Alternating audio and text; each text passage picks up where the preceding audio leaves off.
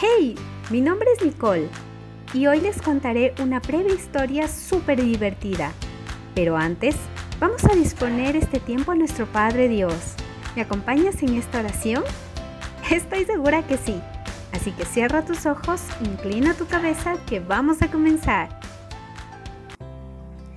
Padre amado, te doy gracias por permitirnos disfrutar de tu palabra. Anhelamos que tú seas quien guíe este tiempo y permitas que todos conozcan de ti. Te amamos y te damos gracias por lo bueno que eres con todos nosotros.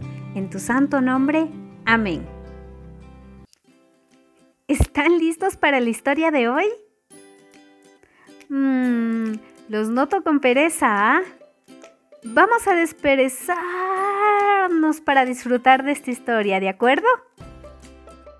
El relato de hoy se titula Un capitán romano y lo puedes encontrar en tu Biblia en el libro de Mateo capítulo 8 y Lucas capítulo 7.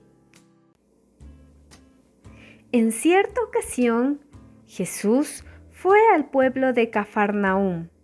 Allí se le acercó un capitán del ejército romano y le dijo: Señor Jesús, mi sirviente está enfermo en casa. Tiene fuertes dolores y no puede moverse. Entonces Jesús le dijo: Iré a sanarlo. Pero el capitán respondió: Señor Jesús, yo no me merezco que entre usted en mi casa. Basta con que ordene desde aquí que mi sirviente se sane y él quedará sano.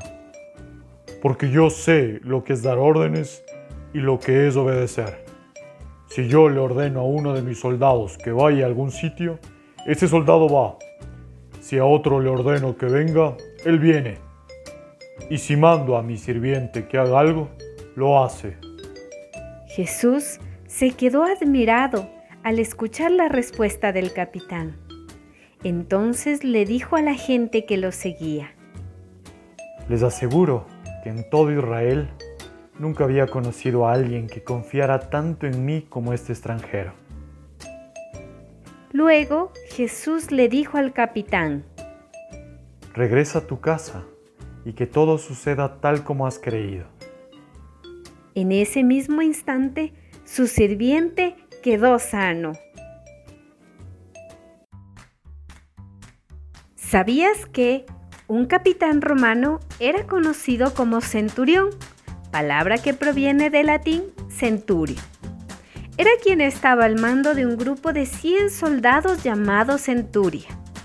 Los capitanes se escogían por sus cualidades de resistencia, templanza y mando. ¿A qué no sabías de este dato curioso, verdad?